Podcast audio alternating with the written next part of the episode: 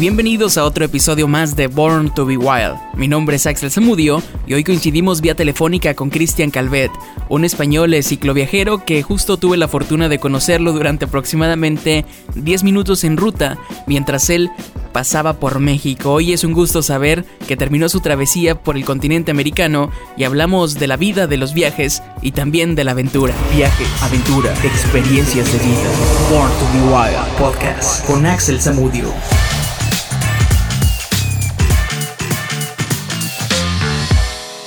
¿Qué tal Cristian? ¿Cómo estás? ¿Qué dice la buena vida? Hola, ¿qué tal Axel? Muy bien, aquí eh, adaptándonos a la nueva vida. A la nueva vida, ¿no? Que justo este cambio repentino que vino a mover muchos planes, pero justo a ti te vino en el momento, creo que justo antes de llegar a tu meta en Argentina. Y gracias por acompañarnos y yo quiero empezar con esto, ¿no? Porque recuerdo aquel enero del 2018 mientras yo cruzaba el desierto de Baja California en bicicleta, a lo lejos divisaba otra persona que también venía en bicicleta y ese eras tú, nos detuvimos al lado de la carretera, conmigo venía Camramon Bike, otro viajero pakistaní que encontré días antes, platicamos un poco de las ballenas, lo recuerdo muy bien, las rutas, las bicicletas, te mirabas muy emocionado, platicaste sobre tu viaje que arrancaste en Alaska en julio del 2017 y apenas hace algunos meses, en marzo del 2020, llegaste a Ushuaia, Argentina, es decir, hiciste 28 mil kilómetros, 974 días y 15 países, recorriste todo el continente americano. Cristian, antes que todo, pues muchas felicidades por eso. Muchas gracias, Axel.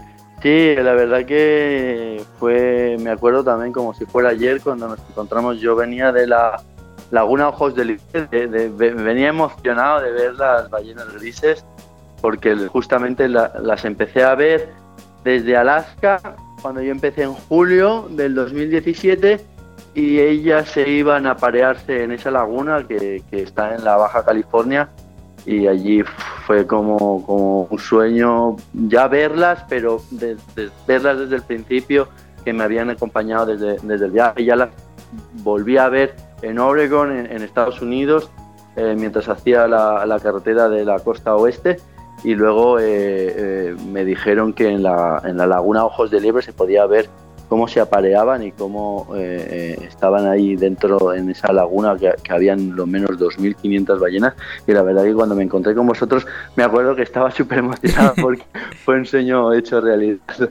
Sí, se, te miraba, nos paramos ahí al, lado de la carretera y platicamos un poquito sobre todo lo que estabas viviendo y, nos pusimos en contacto y desde ahí seguí tu viaje, tu ruta a través de las redes sociales y vamos desde el inicio. ¿Por qué iniciaste este viaje? ¿Qué te motivó? ¿De qué huías en ese momento en España?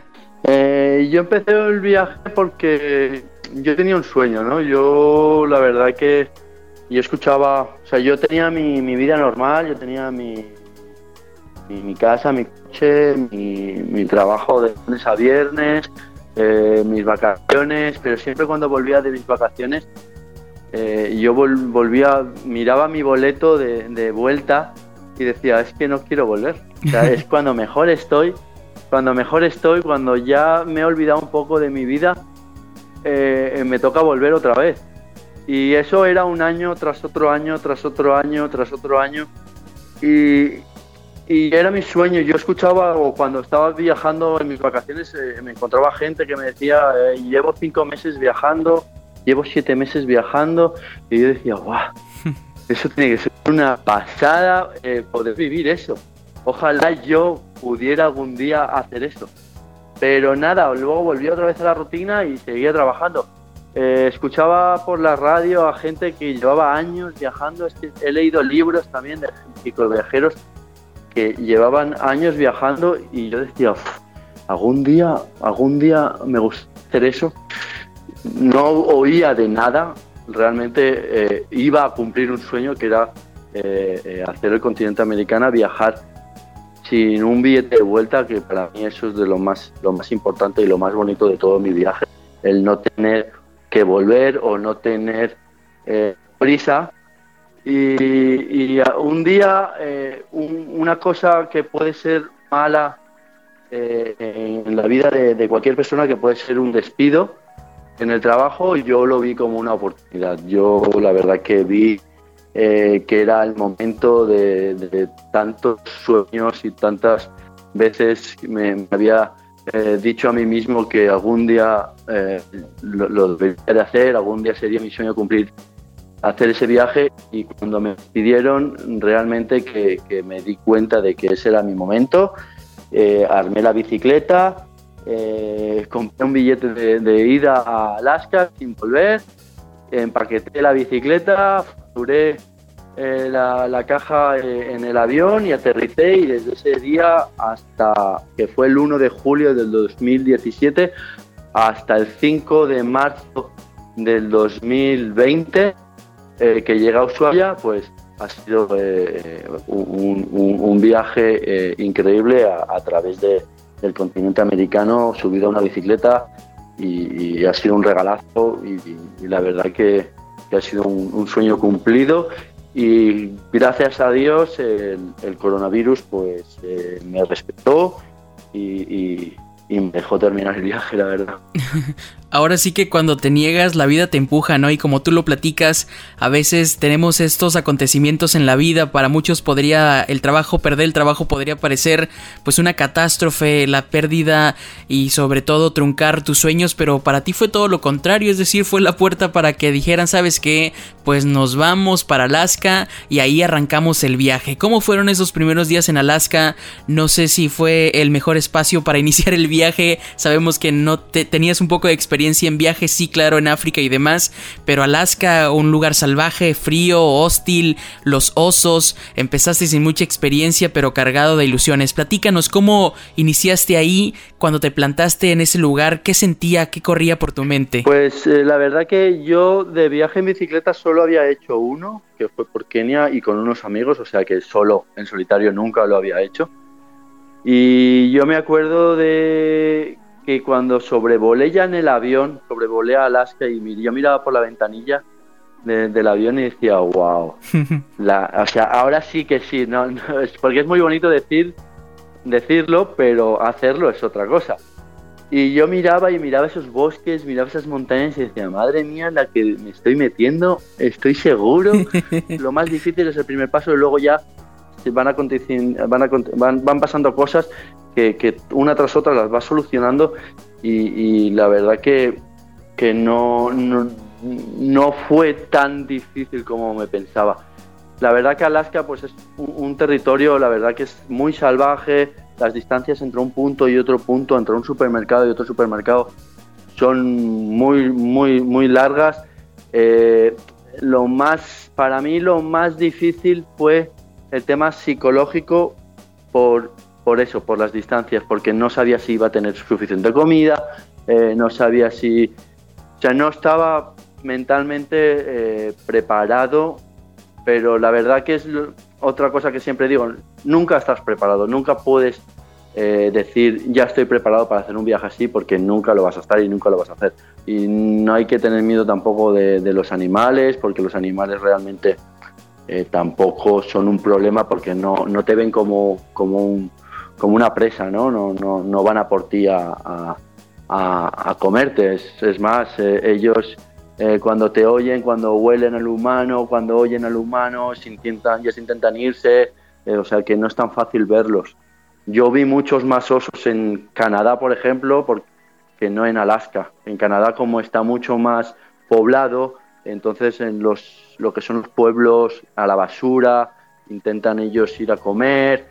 Alaska, como no, no hay gente, tienen muchísimo territorio donde, donde esconderse o donde ir a comer y de manera que es muy difícil que tú te los encuentres eh, en la carretera. El ser humano yo creo que es al que le deberemos de tener pues miedo, sobre todo respeto y mirarlo desde lejos y ser más y seguir esa, esa intuición que dice, ¿no? Y si hablamos de esto, yo creo que viajar en bicicleta y en general los viajes, pues siempre hay un peligro inminente, no solamente por los animales, ya lo decía, sino también por los seres humanos. Sabemos que la situación que atraviesa México, los países de Centroamérica o Sudamérica no es la mejor en temas de seguridad. En abril del 2018 sabemos todos que asesinaron en Chiapas a dos viajeros que venían una semana delante de ti. Yo tuve la fortuna de saludar a Holger mientras él viajaba al sur. Eh, podrías haber sido tú en, ese momento, ¿no? Pero la vida no quiso que así fuera. ¿Cómo viviste esa noticia sabiendo que la ruta que estabas haciendo pues era similar y tenías algunos días de, retraso, vaya? Yo iba una semana detrás de ellos. Yo siempre cuando me paraba en alguna casa o en un showers o en algunos bomberos, parque de bomberos, me decían, ah, delante tuyo hay, hay un polaco, delante tuyo va un polaco, lo vas a agarrar, lo vas a agarrar. Pero justamente en Tuxtla, Gutiérrez tengo, tenía unos amigos de unos amigos que me hospedaron 15 días allí, descansé allí y, mientras ese periodo de tiempo me eh, pasó todo, todos los acontecimientos estos, que la verdad que no, que realmente tampoco nos podemos centrar, fue una mala suerte. Eh, pasan muchísimos ciclistas por, por, México, por Chiapas, eh, y desgraciadamente era, fue la primera vez que no, no, no, podemos decir no vamos a ir a México porque es peligroso, porque mi experiencia eh, fue, yo estuve cinco meses desde Tijuana hasta Chiapas, pedaleé 5.000 kilómetros y la verdad que antes de entrar a México, la gente me, decía que, no vaya, que era muy peligroso. Los mismos gringos en California eh, me decían que con la bici estás loco, Tijuana te, van a secuestrar, te van a matar, eh, no vas a durar ni cinco minutos, te van a robar la bicicleta. Y fui un poco con miedo, pero porque por eso, ¿no? Cuando a la, familia también me decían, no vayas a México, y la verdad que fue una sorpresa. Eh, a, bueno. Eh, yo entrar después de seis meses en esa cultura que es mucho más diferente a la, a la, a la, que, a la mía, a la española. Yo lo que siempre digo que España somos los latinos europeos y volver a entrar ahí a México, volver a hablar el, el, el, español, eh, volver a, sentir ese calor latino, volver los taquitos de la señora, eh, las tostadas, eh, ese calor en las la, la, vida que hay en las plazas de los pueblos, eh, eso me dio un, soplo de aire fresco que, que, que, me gustó muchísimo y, México nunca me pasó nada. Eh, es más, en todas las puertas que, pedí un, sitio donde poder poner la carpa, agua, es más, en los semáforos me paraban y me daban agua, me daban de comer. Eh, siempre, nunca me han dicho que no, siempre con una sonrisa. Eh, la gente es, es muy amable y, por eso que cuando miedo a, ir a México, yo siempre les digo que vayan, que vayan siempre con una sonrisa y que vayan con buena energía porque al final eso es lo que cuenta, ¿no? Y, lo que pasó allí en Chiapas con, con Holger y con, Christoph, creo. Y Christoph, sí, el polaco, eh, fue algo anecdótico. Y no sé, yo, yo quería irme al Caribe, la verdad que yo quería irme al Caribe. Eh, y como pasó todo eso de San, de San, de San, San Cristóbal. De San Cristóbal de las Casas ya me fui para Guatemala.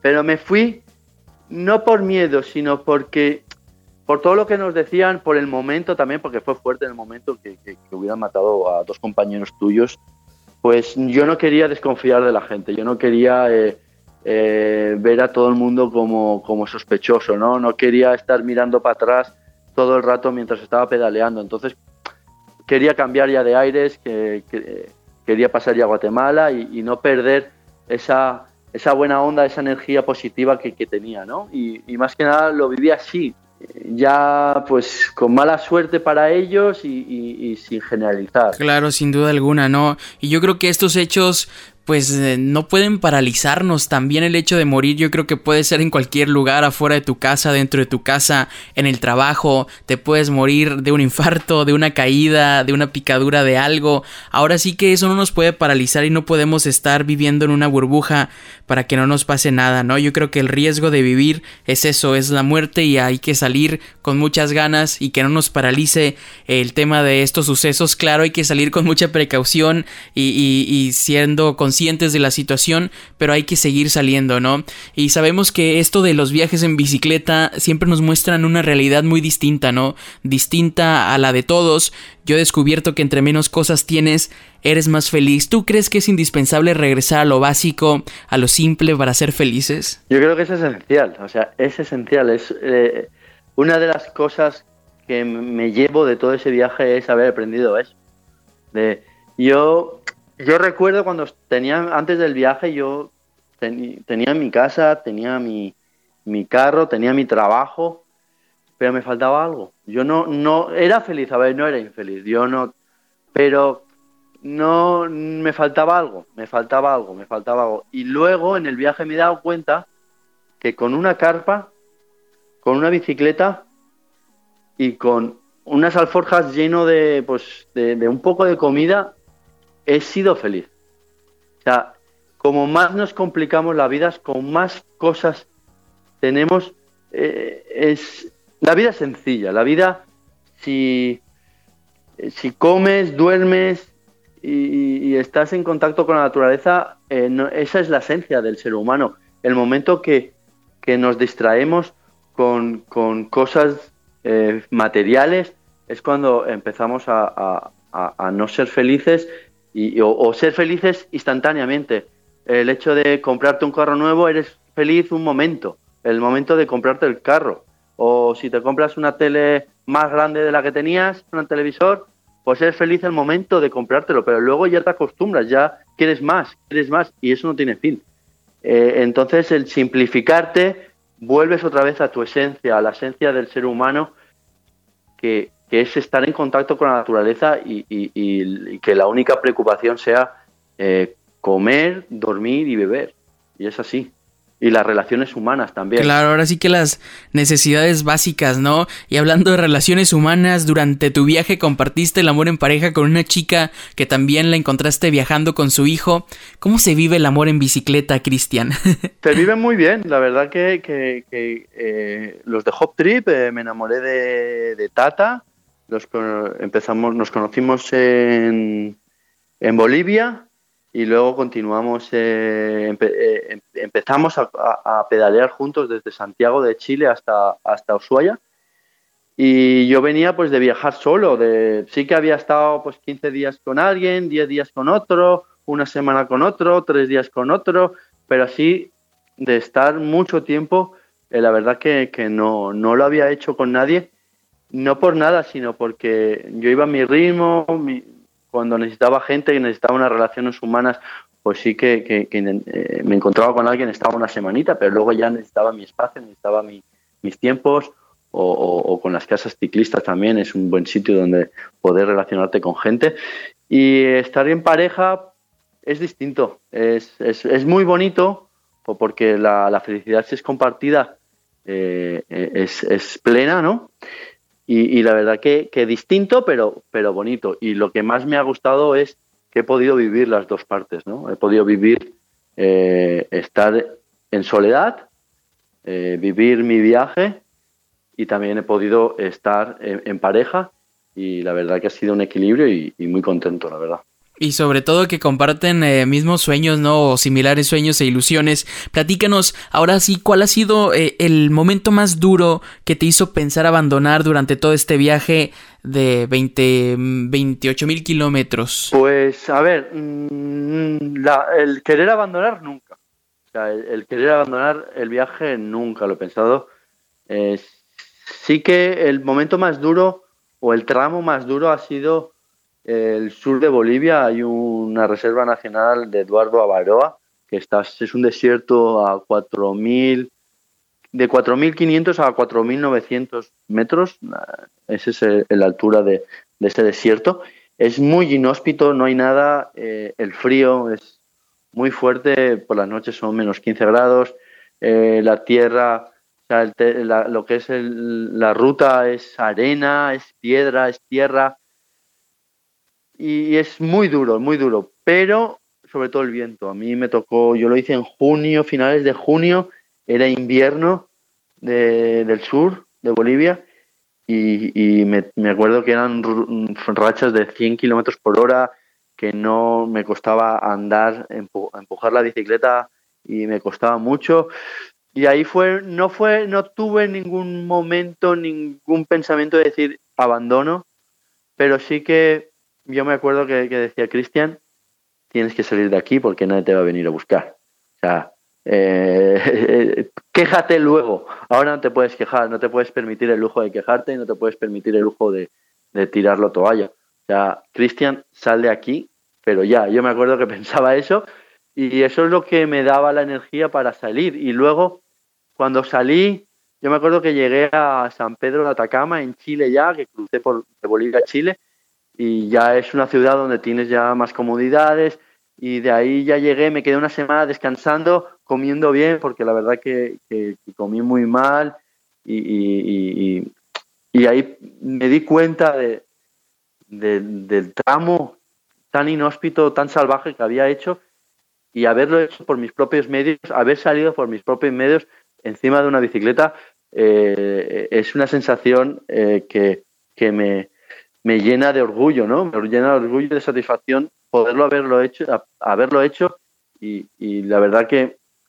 eh, ese momento duro luego se convierte en un regalazo y un momento increíble que es, lo voy a estar contando y recordando el resto de mi vida, ¿no? A toda, toda la gente es, es, una sensación que la verdad que, que la recuerdo con, gran cariño. ¿Cuántos kilómetros fueron, cuántos días aproximado a cruzar ese desierto? Eh, el, Eduardo Baroa fueron cinco días.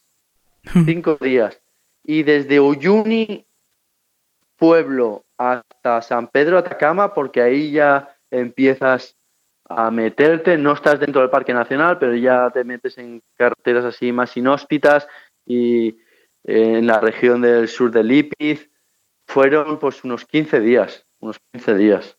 Fueron, pero de así, sin nada, fueron cinco días dentro del Parque Nacional y la verdad que, que fueron duros, pero bueno, ya llevaba mm, casi más de dos años viajando, o sea que mentalmente yo ya estaba preparado y, y, lo que siempre digo, el 80% es la cabeza y el 20% es, es el físico.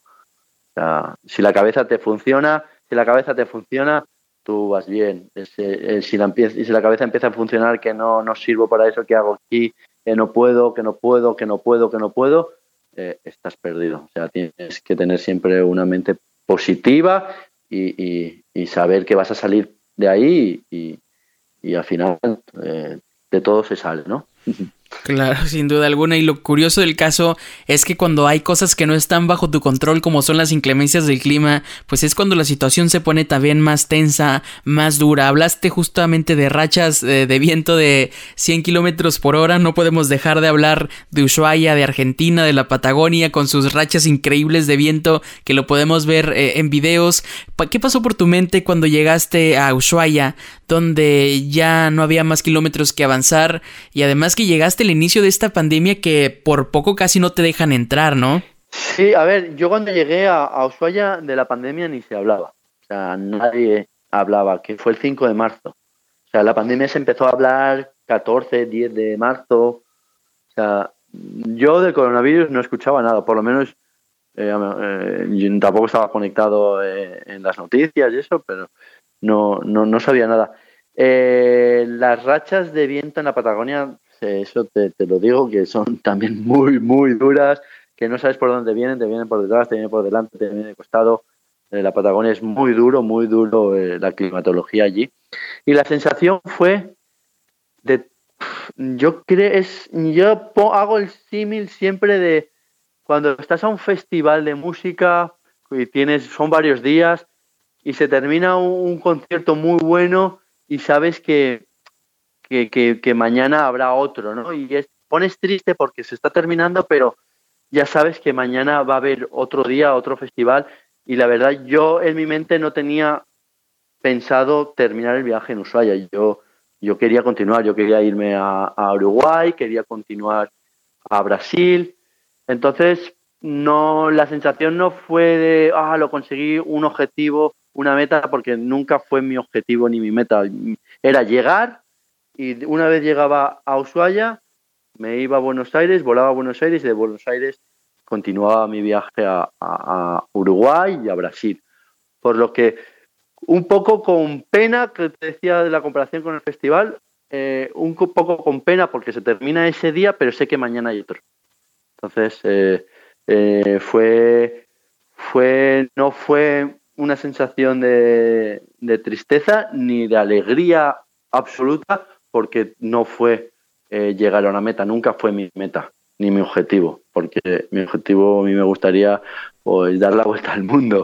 Entonces... eh, Quieres muy poquito, Cristian. Sí, sí. No, si ya me han dado, ya he vivido eso, ya, ya, ya, ya, ya sé lo que es eso. Eh, eh, lo tengo claro. Tengo claro que, a mí lo que, lo que me gusta es viajar en bicicleta, eh, conocer los países a golpe de pedal, las culturas, y, es, es, lo que me gusta y, bueno, y, hay gente que le gusta otras cosas. La verdad que, hay que seguir tu corazón y, mi corazón me dice que, tengo que, que pedalear por todo el mundo, conocer este maravilloso planeta en el que vivimos y conocer su gente, conocer sus culturas para entendernos y para para tolerarnos y para ser mejores personas. Ahora sí que cuando conoces ya las mieles de viajar en bicicleta, pues es difícil dejarlo y sobre todo platícanos antes pues podría decirlo que antes eras dueño de tu tiempo y tus acciones. ¿Cómo ha sido regresar a esta vida estable? Ahora estás en España, estás trabajando, nos platicaste. ¿Cómo, cómo ha sido este confinamiento? ¿Cómo ha sido regresar a esta normalidad cuando tú vivías en una bicicleta?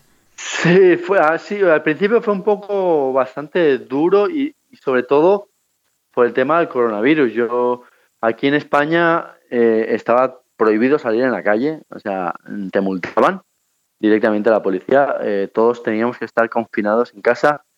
Eh, las calles vacías. Yo recordaba una España pues con gente en las terrazas, con gente en las calles. Y claro, el llegar y no ver a nadie eh, llegar al aeropuerto de Madrid en a Barajas no haber nadie eh, agarrar el tren y, nadie por las calles era como un wow qué ha pasado no eh, era como de película. Y, luego estuve 14 días confinado en, casa por el tema de la cuarentena.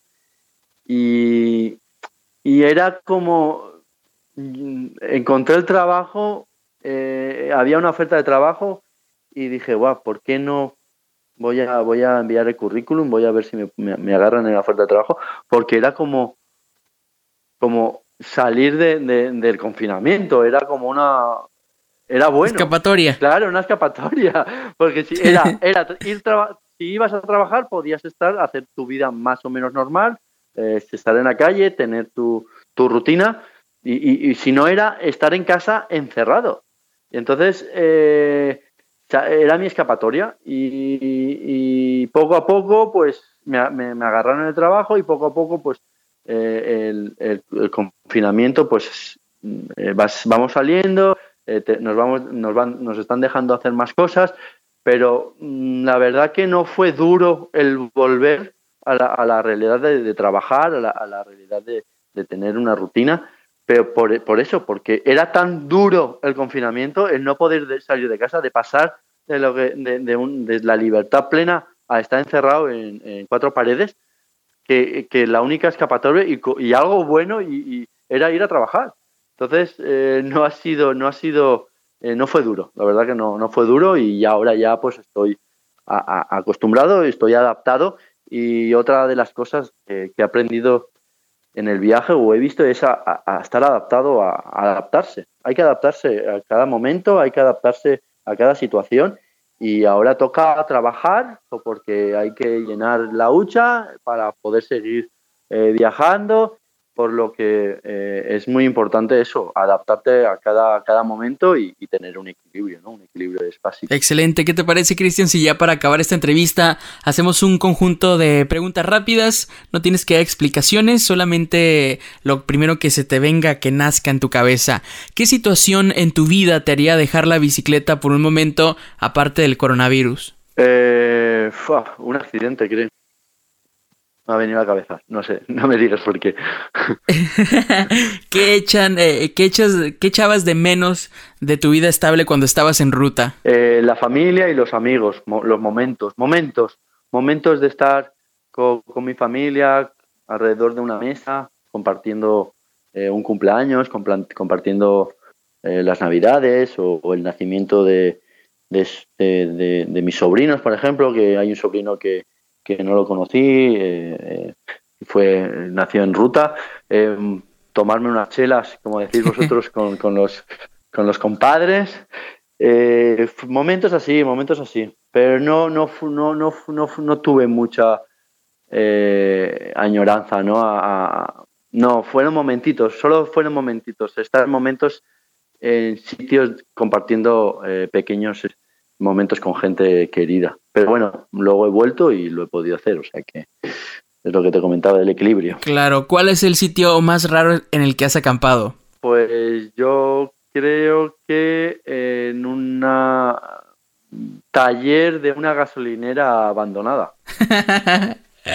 ¿Y, y- y las de- del volcán? ¿Acampaste en el volcán, en cerca de algún volcán? Sí, sí, bueno, eh, eh, eso al final no, no fue raro, ¿no? Eh, yo he estado en Toluca, ahí en el Nevado de Toluca, acampé arriba, he estado en, en el Paso de Cortés, acampé en el, en entre el Popocatépetl y el Iztaccíhuatl, eh, también estuve acampando en el volcán de Guatemala. en, Eh, Eso sí es raro y peligroso, Cristian. Ya, porque para mí, para mí, para mí no es raro, es por eso. Para yo, para mí se, se convirtió en mi realidad y en mi, mi Claro. rutina y, y en lo que yo tenía normalizado. Y mi, mi- mi- mi- lo, lo normal era acampar viendo unas montañas, acampar eh, viendo eh, el Pacífico, viendo las ballenas, o en una playa desértica, o en medio del Valle de los Cirios, o eso, eso para mí era normalidad. Eh, Yo acampar ahí, ya te digo, en una gasolinera media abandonada, eso es, wow, qué raro. Pero la verdad que he disfrutado mucho de la naturaleza y, y- y eso es lo, lo, lo mejor, ¿no? Que se convirtió en mi día a día y en realidad. Claro, ¿cuál es la mayor cualidad que necesita un viajero? Yo creo que es el, la constancia y el sacrificio. El, el, porque muchísimas veces tienes que apretar los dientes y tirar. O sea, hay, mu- hay muchas subidas o cuando hace mucho calor o el viento, porque el, el ciclista está, eh, está eh, dispuesto a, a todo. Entonces, eh, yo creo que lo más importante es la constancia y, y- y un nivel de sacrificio alto. Yo creo que eso es lo más, más importante. ¿Cuál es el mejor antídoto contra el miedo? Afrontarlo. Afrontarlo. ¿Y qué cosa llevabas que lo podrías considerar un lujo? Sí, aceite de oliva. Aceite de oliva. ¿Qué no sacarías nunca de tus alforjas? Es que hay varias cosas. Yo creo que lo más importante de mis alforjas son la carpa, el sleeping bag y, y- y la estufa. Yo creo que eso es lo básico. Y nunca lo sacaría de mis. Claro, si hoy fuera tu último día en la Tierra, ¿te sentirías satisfecho por lo que has hecho hasta ahora? Sí, sí, porque eh, eh, durante casi tres años eh, he seguido a mi corazón y lo que, lo que me sentía que debía hacer y, y- eso me ha dado una satisfacción enorme, ¿no? Cuando tú haces cosas porque te lo dicen o porque es lo que la sociedad te, dicta, eh, eh, cuando haces, o sea, piensas más con la cabeza y no con el corazón, es cuando eh, a, veces haces las cosas sin querer, ¿no? Pero cuando las haces de corazón, porque quieres, porque lo sientes, la verdad que te da, te da un- una satisfacción personal que yo creo que nada te lo da, nada. Excelente, Cristian. Pues, O sea que sí, que sí, estoy, estoy satisfecho con lo que he hecho. sí. Cristian, pues muchas gracias y gracias por esta entrevista. Gracias por la motivación. Felicidades por tu viaje. Sabemos que buscas continuar después de todo esto que está sucediendo alrededor del mundo, del confinamiento, del coronavirus. Pues la idea es continuar, seguir buscando nuevas rutas y además aventurarse, ¿no? Que yo creo que eso, pues es parte también del ser humano. Al final de cuentas hemos evolucionado. Siempre fuimos nómadas hasta que llegó el punto que dijimos que buscamos establecernos, pero creo que también algo que llevamos dentro todos los viajeros es pues ese, esa idea o ese sentimiento de buscar aventura, de vivir eh, viajes, conocer personas, lugares y demás. Así que gracias por acompañarnos esta mañana, que estás ahora trabajando y entre comillas confinado en España y pues bueno, a disfrutar y adaptarse a las situaciones que estamos viviendo en este momento. Pues muchísimas gracias a ti, Axel. Quien me quiera seguir, pues nada, solo estoy en Instagram como Bicicleta y, y la verdad que, que, ahí pueden ver un poco más de, de, mi historia. Pues muchas gracias y a disfrutar. Muchísimas gracias a ti, Axel. Adiós. Nos vemos en ruta. Born to be Wild Podcast. Axel Zamudio y sus contenidos son marca registrada.